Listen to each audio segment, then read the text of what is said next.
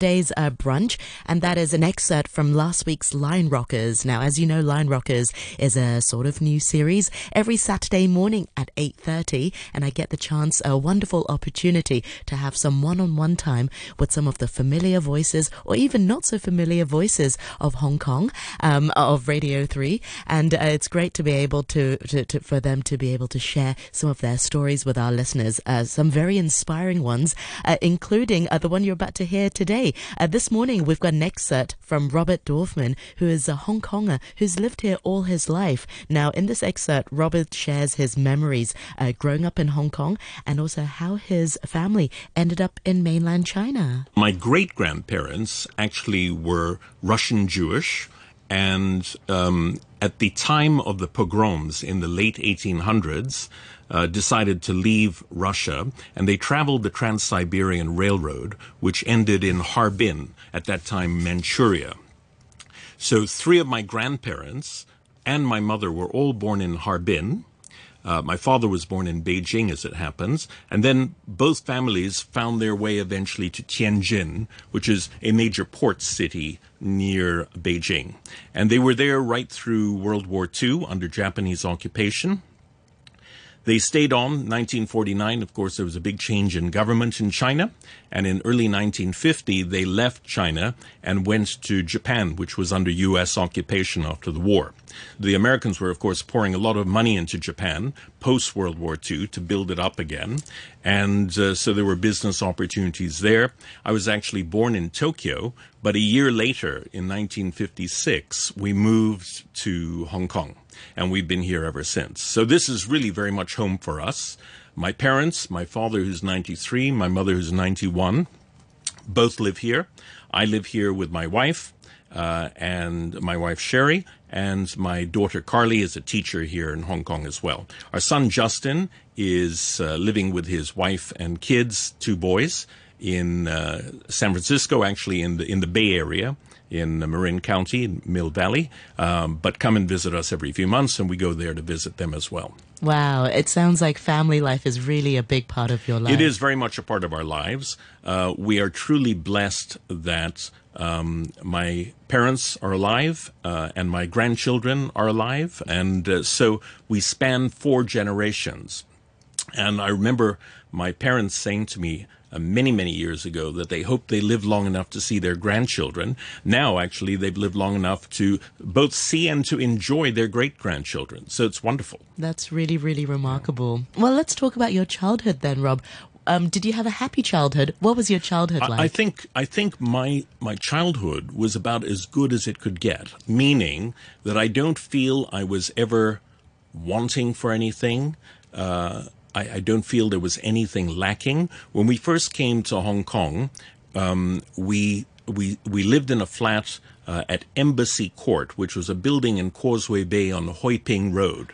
At that time, that was very much a residential area. Eric Cumine, the very well-known architect, lived in the same building. Members of the Choi family also lived in the building, um, and we were literally across the street from what what eventually became Lee Gardens. Wow. So I grew up there, and most days, uh, if I wasn't at school, uh, or let's say preschool, um, my amah at the time uh, took me to Victoria Park uh, to play. And so I actually grew up uh, going through, walking through uh, wet markets, eating the food that was made, you know, literally on, on the spot. Um, and I, I just remember life being good and uh, feeling uh, that I had everything that I could possibly want, the love of my family, friends, etc. So I would say it was a very good upbringing. Yeah, you have a younger brother too. I have a younger brother who's a year a year younger than me. We're very close uh, because we are so close in age, um, and I would say that we're probably each other's best friends.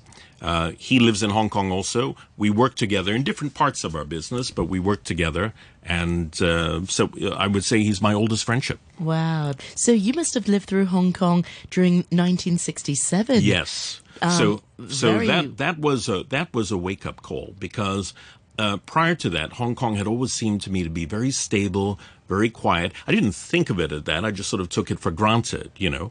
But in 1967, we had that first, well, first in my time, social unrest.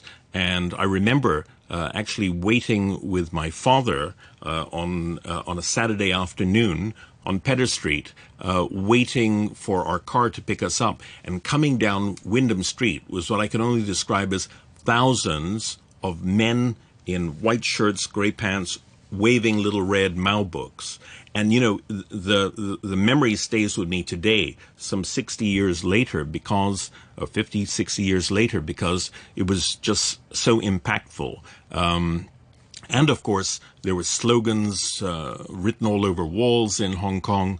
Uh, there was a lot of broadcasting from buildings going on with, uh, I would say, Mao era themes, etc. So clearly, you know, I didn't understand the full implications of it, or the full. I didn't have a full understanding of what was going on. I was 12 or going on 13 at the time, but it was clear that that there was unhappiness, that something big was happening, and you know, we were all very relieved when you know towards the end of the year things quieted down and went back to normal. Yeah, were your family sort of worried for your safety?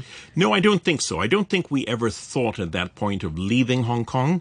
I think we thought that it was a passing phase. It, it was a result of the fallout of what was going on in China during the Cultural Revolution. So I don't think we ever felt personally, physically threatened or uh, contemplated uh, leaving because of that, but it, but it was unsettling. There's no question about it. Yeah.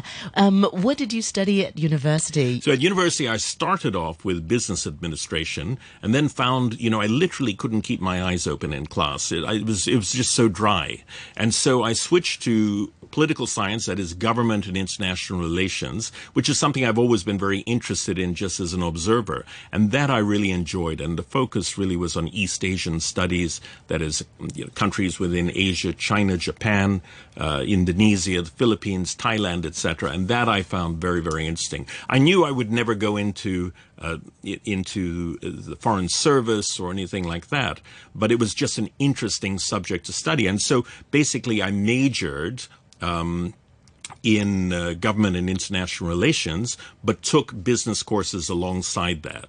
And so in 1976, when I graduated from the University of Washington in Seattle, I came back to Hong Kong and joined uh, what was then our family business.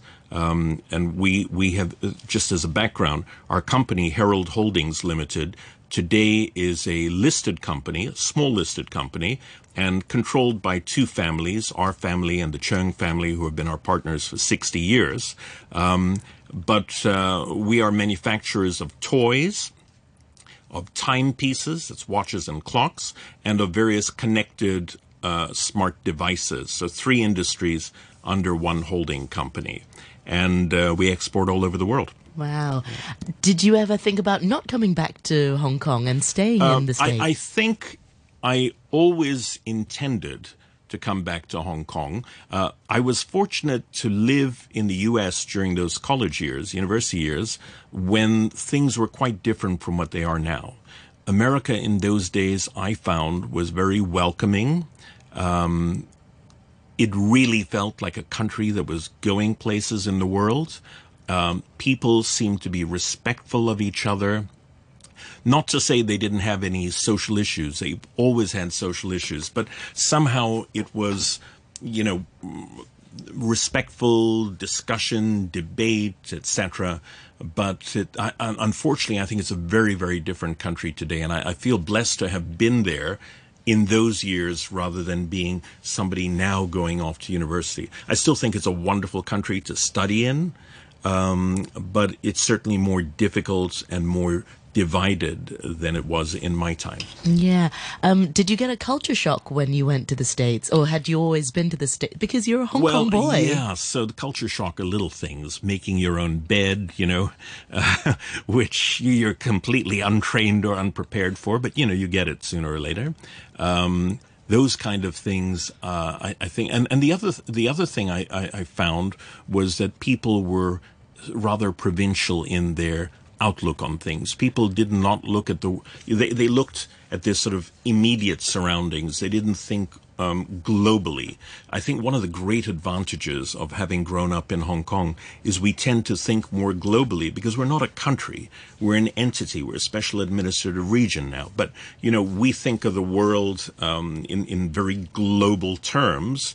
Um, and while obviously we're concerned about Hong Kong issues, we're also, we're also um, interested in global issues and how they affect us and how we affect them. Uh, when you're when you're in a place like the U.S., unless I guess you're in New York, um, maybe L.A., Chicago, San Francisco, uh, if you're if you're not there, then it seems people are more much more concerned about their own internal issues and, and not much beyond that. Yeah, I always felt like that as well growing up in Hong Kong and even something as small as our newspapers. Yes. There's always a few pages of of local news and Yeah. then China news. Yes. And then the rest is international plenty, plenty of international news. And I still think, you know, the South China Morning Post uh, is one of the great newspapers, and and I think. Uh, you know, from what I've heard, their largest readership is outside of Hong Kong. People internationally who are interested to know what's going on in Hong Kong and what Hong Kong thinks of things. Yeah, I suppose so. Yeah, and and I suppose Hong Kong is a gateway, say, to the mainland Yes, as well. correct, And correct. people are, are curious to see what's that. A Yes. peek into that. Um, let's talk a little bit more about what the Lion Rock spirit means to you, Rob. You've grown up in Hong Kong all your life. Um, the Lion Rock spirit is sort of a very unique spirit to Hong Kongers. What does it mean to you? So I think it means a number of things. I think it means perseverance. That is, that uh, no challenge is too big, uh, and that in a place like Hong Kong, nothing is really insurmountable. That there's a tremendous can-do spirit about Hong Kong. There's a great sense of optimism and positivity, which I think you don't find in too many places in the world, particularly now. I think, you know, we, we have the ability to go through extraordinarily tough times. And I think the three years of COVID, uh, and prior to that, the one year of social unrest, is living proof of that. You know, as of March 1st, the masks came off, or, or you know, no longer required by law, uh, and and people have gone on with their lives. They've re-energized. Uh, you know, Lan Kwai Fong is bustling. Restaurants are filling up. People are traveling again. It didn't take us long to just pick up and go again. And I think that's really very much the Lion Rock spirit. The fact that, you know, we can be down for a while, but you cannot hold us down permanently. We come back from that. When we come back, we come back big time. Um, and finally, Rob, if you had to choose a song that's of uh, significance or that has a special meaning to you that you can share with our listeners, uh, what would it be? Um, I think it would probably be Your Song by Elton John. I've been an Elton John fan. I first heard his music in 1971. And I've been a great fan of his music. As I say, I play the keyboards, and Elton is a keyboard player. So I've uh, followed his career. I've enjoyed his music. He and Bernie Taupin are really a terrific songwriting team. And if you listen to, if you've ever listened to Elton John tell the story of Your Song, he said that until Your Song, he had written some good songs, but he'd never written a great song.